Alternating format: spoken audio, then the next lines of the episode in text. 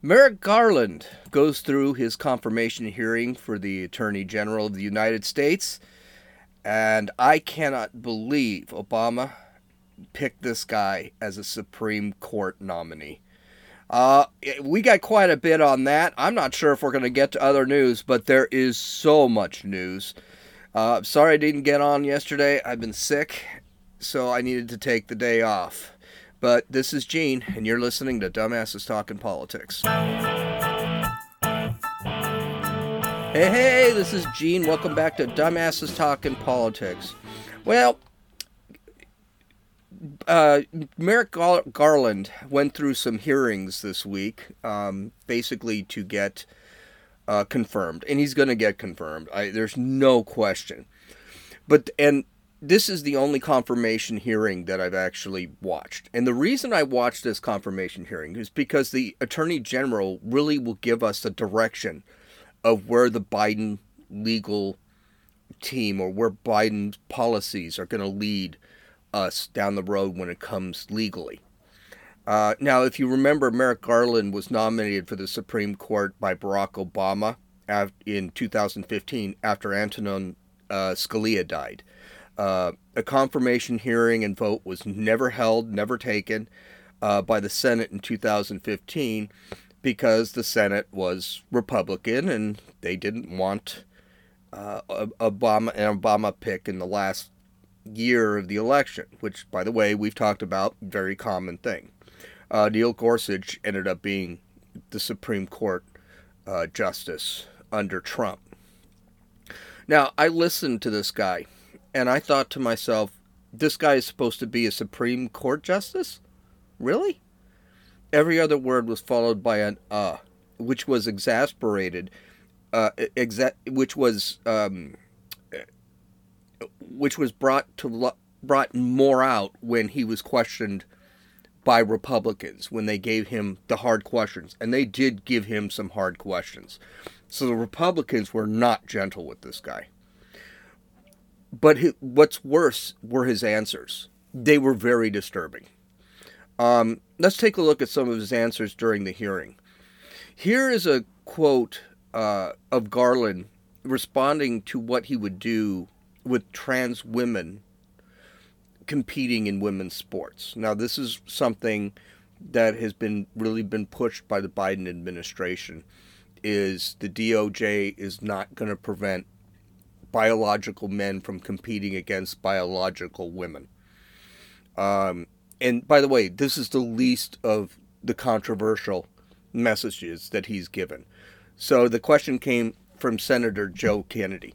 So listen up. In my last twenty seconds, I'm going to ask you if you agree with this statement. Uh, allowing, and I'm not suggesting the answer one way or the other, I just want to know what you believe.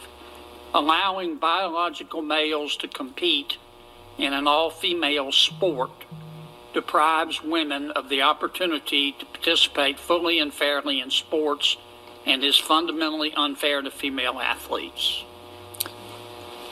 This is a very difficult societal question that you're asking here. I know what, what underlies it. I know, it. but you're uh, going to be Attorney General.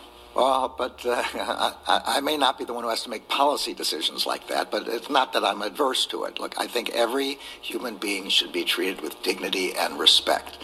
Um, and I, that's an overriding sense of my own character, but an overriding sense of what the law uh, requires. Um, Um, this, the particular uh, question of how Title nine applies in schools is one, and in light of the Bostock case, which I know, I know you're very familiar with, is something that I would have to look at um, uh, when I have a chance to do that. I've not had the chance to consider these kinds of issues in my uh, career so far. But I agree that this is a difficult question. Thank you, Judge. Typical, typical political answer. Um, here, here's something wild and crazy. No one's arguing that people should not be treated with dignity and respect. That has nothing to do with it. The idea here is if you allow biological men to compete with biological women, the men are going to win. And we've got, it's proof after proof after proof of it actually happening. It, what, who we're not treating with dignity and respect is not the trans people, it's the girls that they have to go compete against the trans girls.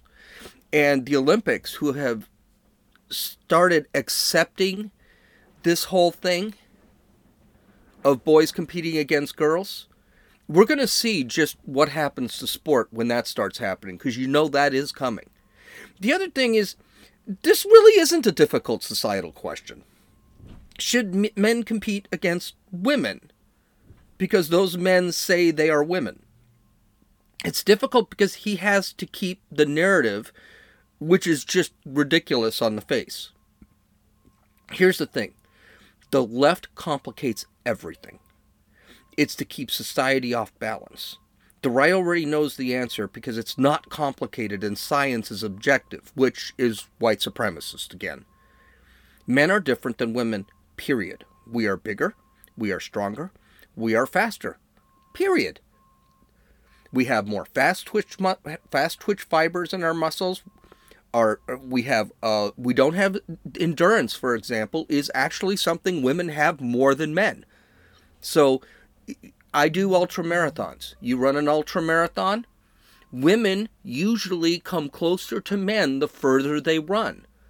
So it is not uncommon that you'll have a woman defeat a man in a hundred mile or anything over a hundred mile. But when you're talking about sprints and things like that, men are built differently.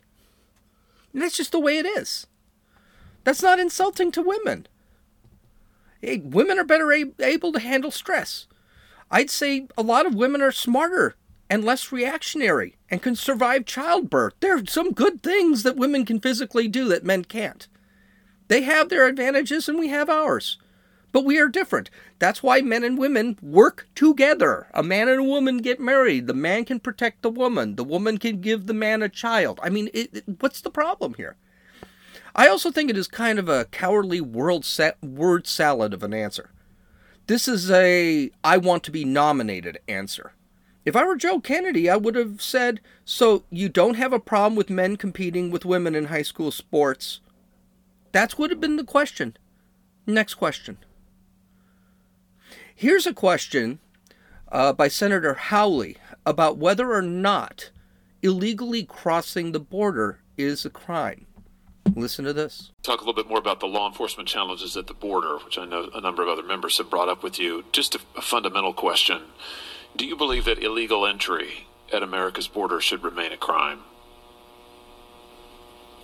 Well, I haven't thought about uh, that question. Uh, uh, I just haven't thought about that question. I, I, I think, uh, you know, the, the president has uh, made clear that we are a country of uh, with the borders and with a concern about national security. Um, I don't know of a proposal to uh, decriminalize but still make it uh, unlawful to enter. I just don't know the answer to that question. I haven't thought about it. Um, Will you continue to prosecute un- unlawful border crossings? Well, uh, this is, again, a, a question of allocation of resources. Um, um, we will, uh, uh, the department uh, will uh, uh, prevent unlawful um, uh, crossing. Um, I don't know, I, you know, I, I, I have to admit, I just don't under, know exactly what the conditions are and how this is uh, uh, done. I think if... Um, um, I don't know what the current program even is with respect uh, to this. Um, if there, um, so uh, I, I assume that the answer would be yes, but I don't. I don't know what the immigration has been a hot button issue for at least the last thirteen years, and one could even make the argument this has been a hot button issue since the eighties, when President Reagan actually legalized amnesty, which is what Biden's doing now. By the way. Reagan's, I loved Reagan, but Reagan's amnesty program didn't work either. And Biden wants to implement the same amnesty program. But anyway, so we're talking, this has been an issue now for anywhere from fifteen to forty years. And he's never thought about it? Has he been living under a rock? Or is this another just to get confirmed answer? Again, a kind of a cowardly answer. Do you know how Garland should have answered this? If one crossed the border illegally, it is still a crime in the country to cross the border illegally. It is still a crime. So therefore, they have committed a crime. That's just a fact. It is still illegal to cross the border illegally. Therefore, by definition, it is a crime. He didn't have to get, come up with this word salad. And you can tell uh, uh, uh, he was very nervous on that question. But you don't have to search for a right answer on that question. You just say, right now, it's illegal. If they change the policy, they change the law, that's a different story. But right now, it's illegal. That's all he had to say. He didn't have to say what he would do. He didn't have to say, yes, I will catch illegal aliens and I will send them back, which would be against the Biden administration policy, unbelievably. But he didn't. He came up with this word salad. He sounded very nervous. He sounded very confused. Seriously, this was Obama's Supreme Court pick? So far, he's terrible. Resource allocation has nothing to do with prosecuting crimes. This was a political answer. He could have just said, yes, I will prosecute crime. He didn't even have to say, I will prosecute illegal aliens or illegal immigrants. I will prosecute crime. That is a completely neutral answer. So his answer should have been, right now, according to the law, it is a crime to cross the border illegally. And I will prosecute crime. Done. You're finished. You've satisfied everybody. Garland has no intention of doing anything on the border. The reason he said what he said was because he would be nailed with perjury if he answered like I suggested. He's not going to prosecute criminals. He's not. It's not going to happen. Hey, but what does uh, Merrick Garland think about misinformation? Disinformation, not disinformation. There's a difference because the question didn't ask about disinformation. We'll talk about that in a second. Here's a question by Chris Coons about... Com- Chris Coons is so just a terrible human being. Anyway, here's a question by Chris Coons about combating misinformation. Listen. I'll be serving as the chair of the Subcommittee on Privacy, Technology, and the Law in this Congress, and look forward to working uh, with Senator Sass, uh, who will serve as ranking member. One of the core things we'll be looking at is how online misinformation uh, is contributing uh, to domestic terrorism, to division here. Um, you've discussed your own experience with domestic terrorism cases uh, and your plan to prioritize this issue. It's something uh, the F B I director has said is one of our most pressing um, threats. Um, do you think the D O J has a role to play in examining the role of misinformation and incitement online um, to contributing to violence um, um, and uh, that, that the D O J has a role in working to help us develop um, reasonable solutions to this challenge? Well, uh, again, Senator, I think that uh, every opportunity the Justice Department uh, has to work with uh, members of the Senate to uh, think about how to solve problems and how to craft legislation is one that we should take. Um, I, I, I don't have in mind particular legislation in this area. I do think that um, an important part of the investigation of uh, violent extremist groups is following their activities uh, online and getting an idea of uh, what kind of information and misinformation um, is, is putting, uh, being put out. Um, well, I look forward to uh, you know talking more about this with you. Okay, so this is important here. He'll work with the administration about restricting misinformation. Now, let's discuss the difference between misinformation and disinformation. Disinformation is different. Disinformation means that somebody is flat out lying to you. The most dif- disinformation comes from foreign governments. So Russia, when they Russia and China, when they led these ad campaigns on Facebook and on Twitter, and they actually had bots on uh, Twitter and um, Facebook, and they started bringing up things about trying to rouse up people to vote for a specific candidate, that's disinformation. That's illegal. Misinformation is just from me or you or Johnny down the street that may or may not be completely true. Misinformation is subjective. Disinformation has a purpose.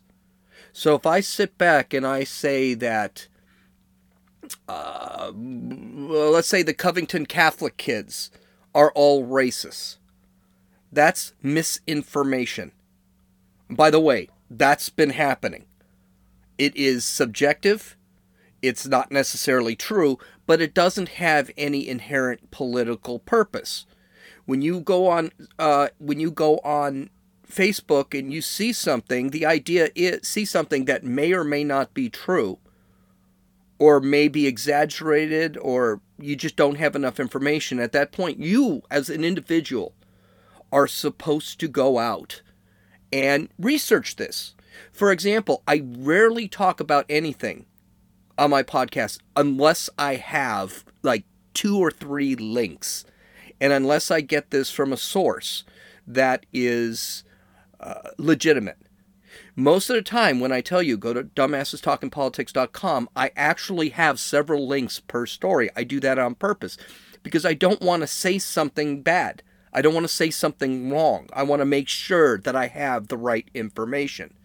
What Chris Coons is talking about is opinions, information that he doesn't agree with. An example of inf- which would be, to him, misinformation. For example, if I sit there and say, well, um, a baby is a baby at conception, it's a separate human being at conception, therefore abortion should be illegal. That would be considered to Chris Coons as misinformation because he doesn't agree with me. They're not talking about limiting disinformation, which has a political ends, is information, misinformation out there for political ends. They're talking about just shutting down Fox News, uh, One American News, and Newsmax. And it's not misinformation. It's just information the left does not like. With either definition, we also need to trust people to actually look up the information. They learn to know, uh, they need to learn to know whether the information is correct, a lie, or it just inaccurate. I don't think it's the government's responsibility to figure that out. I think it's our responsibility. For example, they considered, hey, let's let's let's talk about misinformation. I mean, um, Hunter Biden's laptop was considered misinformation, not disinformation, though Twitter called it disinformation. But it was actually misinformation spread that it, by the news media that said this Biden laptop is nothing, this is this is Russian disinformation. By them calling it Russian disinformation, guess what? That was misinformation. That was a lie. It wasn't true. And I'll even go so far, that was a that was the media's disinformation. They said that Biden's laptop didn't exist, this was Russian disinformation, to disinform you about what was actually happening for political means. I would say what C N N was doing with Hunter Biden's laptop and what Twitter was doing with Hunter Biden's laptop, that was actually disinformation. But they won't say that. They never discuss misinformation we're getting from the mainstream legacy media. No one is talking about the lies C N N made up about George Floyd or Ahmaud Arbery, where they said, you know, George Floyd just died because of this, uh, because a cop was on his neck when, in fact, he had enough uh, fentanyl in his system that he was probably going to O D. The the M E actually said that. Or that Armand, Ahmaud Arbery was actually not armed when he was. So that would could be considered, and I would say that's disinformation for a political end by C N N and M S N B C and C B S and A B C. But we also have to take a look. Does this stuff actually work? There was a, a new there was a new chart released by skeptic dot com. And it was questioning what people actually believe with the media, and it based it off Uh, political streams. For example, very liberal, liberal, moderate, conservative, very cons- conservative. And they were saying how many people, they asked, what they asked was how many people in two thousand nineteen, how many unarmed black people or men in two thousand nineteen were actually killed by police? I'll give you the answer in a few minutes. I think I already have, but in the past podcast, but according to very liberal folks, 15 sixteen percent believed about ten black people were killed. thirty-one percent believed that one hundred black people, unarmed black people, were killed. Uh, thirty-one percent believed about uh, one thousand black people were killed. fourteen percent believed ten thousand black people were killed, and eight percent believed that more than ten thousand people were killed. That's incredible. You mean to tell me that um, f- over fifty percent of the population believed that over one thousand black, unarmed black men were killed in two thousand nineteen? But let's go all the way to the other side of the spectrum. And you can see conservatives are a little bit touchier. forty-five, forty-six percent believed that probably ten black people were killed.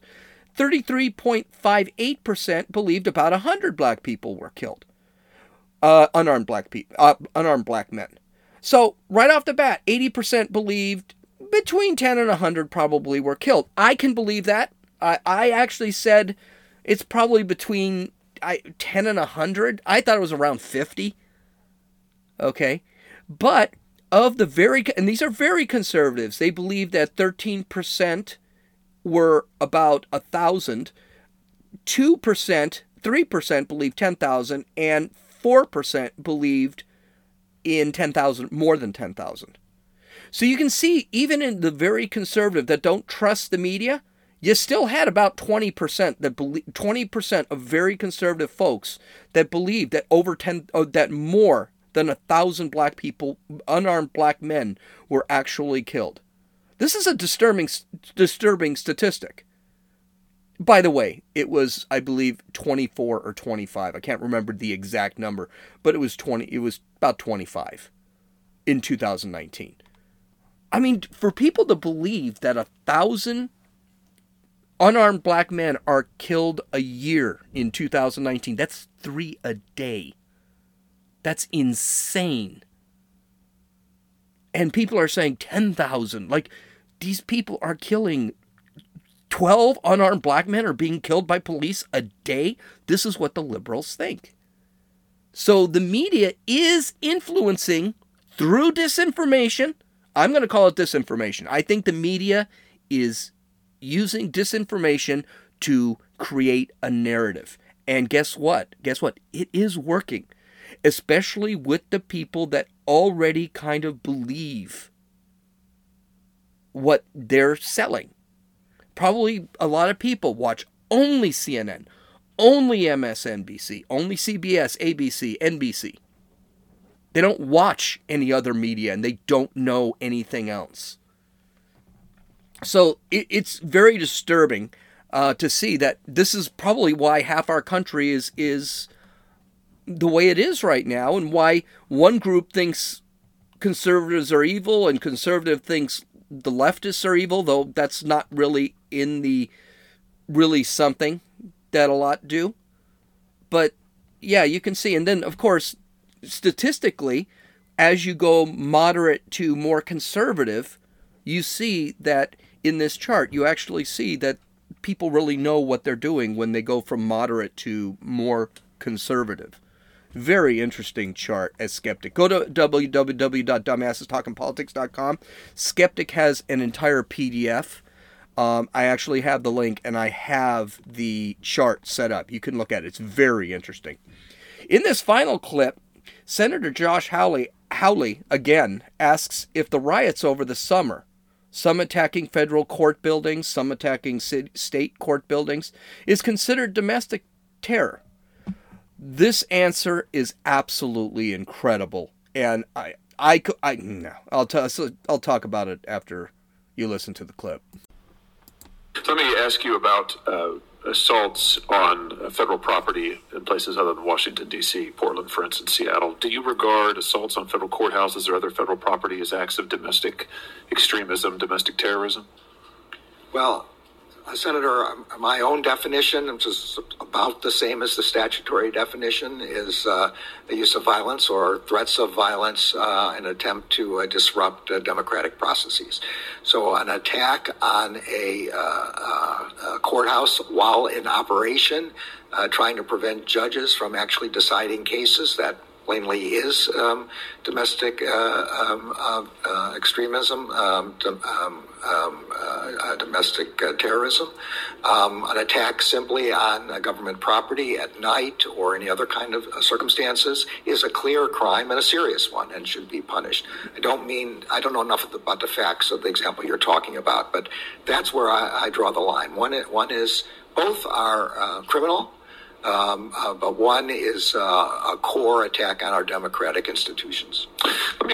So this that's just an incredible answer. So Antifa and B L M are not terrorist organizations because the buildings they burned down and destroyed weren't occupied because they attacked in the middle of the night.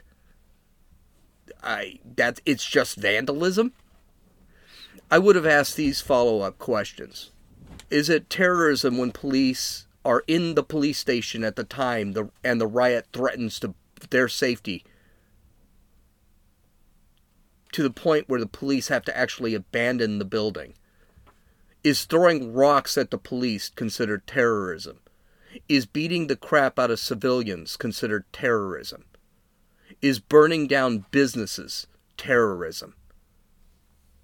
And then I would have asked straight out, is Antifa a domestic terror organization? Is B L M a domestic terror organization?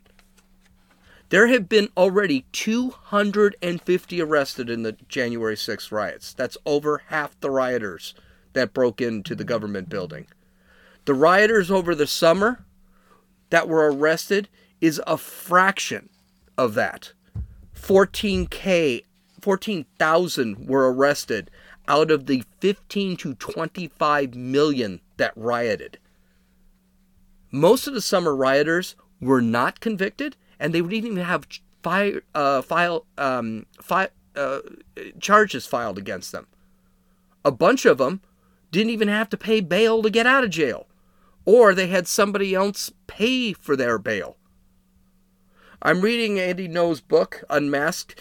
Uh, I bought it because Antifa threw a fit about it, so I thought, cynically, it's probably pretty accurate. The book is very enlightening about the workings of this anarchist communist group. Though they are a fractured group, the reality is they're pretty well organized. And they do have plans. And guess what? Most of their plans actually through the internet, through Twitter and Facebook and uh, online platforms like that. You know, those online platforms that found the need to ban Donald Trump, but not the Ayatollah Khomeini of Iran. Yeah, they're actually making plans. They're funded. Now, a lot of people, oh, George Soros funds them. I don't know about that, but they are funded. They are uh, equipped. They have a uniform. For Christ's sake, they have a flag. This is an organized group of people. This could not be any more a terrorist organization. It needs to be. Black Lives, they have a philosophy. Black Lives Matter, same thing. Black Lives Matter has a philosophy. They have a uniform. They have a t-shirt. They have a flag. These are organized groups. Black Lives Matter made ninety million dollars in donation. Does that sound, donations. And they had to actually report it. Does that sound like Black Lives Matter is not organized? Merrick Garland is just another member of the Obama administration that is being selected for the Biden administration. Let's face it, we know it. Biden is just creating another Obama administration. Garland is a radical. I'm sure he's a great lawyer and a pretty good judge, but he is a politician and a leftist activist too. Republicans want to change their ways. They should vote against his nomination, and they should all vote against his nomination, instead of it ending up ninety-eight to zero, because that's probably how it will end up. He is a pretty decent, he is a decent judge, and he's probably a good man, but I would say absolutely not. Okay, well, I'll get to the rest of the stories tomorrow because I do actually have three or four more stories. It's been a busy, it's been a busy week. Uh, you can uh, follow me on Parler at Dumbasses Talking Politics. It's they are going to be bringing Parler up pretty soon. Uh, you can follow me on Rumble at Dumbasses Talking Politics. Follow me on Twitter at Runnin' Fool. R U N N I N F E W L. You can listen to or download this podcast on Apple Podcasts, Podbean, Podcast Addict, Stitcher, uh, YouTube, and Rumble. Uh, you can visit my website at w w w dot dumbasses talking politics dot com to get all of the show notes and the links. Uh, I also want you to take a gander at that uh, skeptic dot com article uh, and chart. They're really interesting. Have a good day. This is Gene. You've listened to Dumbasses Talking Politics.